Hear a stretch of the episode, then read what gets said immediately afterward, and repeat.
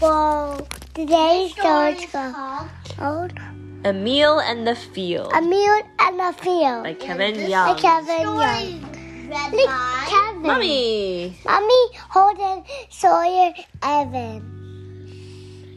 cross out the whole cross out the Sawyer and Evan and Harper.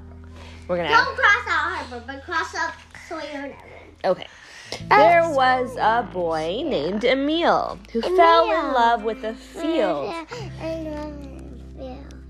It was wide and blue, and if you could have seen it, so would have you. He would whisper to it for hours, and it would bring him the yellowest flowers. The bumblebees would sing to him, never sting. Their words were honey which fed him and led him to wander. There he is wandering with his puppy.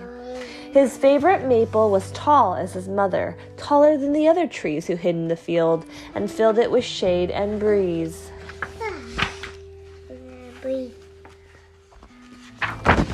One day, he began asking if the field knew what it was all what all it was missing. It didn't know the sea or skyscrapers. It didn't know airplanes, up close at least, but the field did know fall.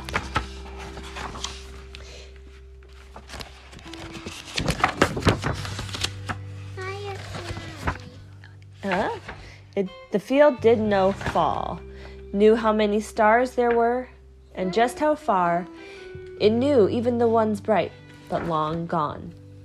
Emil would ask his father, What did the field know of weather?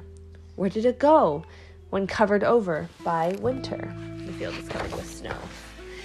Emil hated how the snow that fell there meant Emil had to share the field with sleds and other loud kids who rode the face of the field without Emil's say so.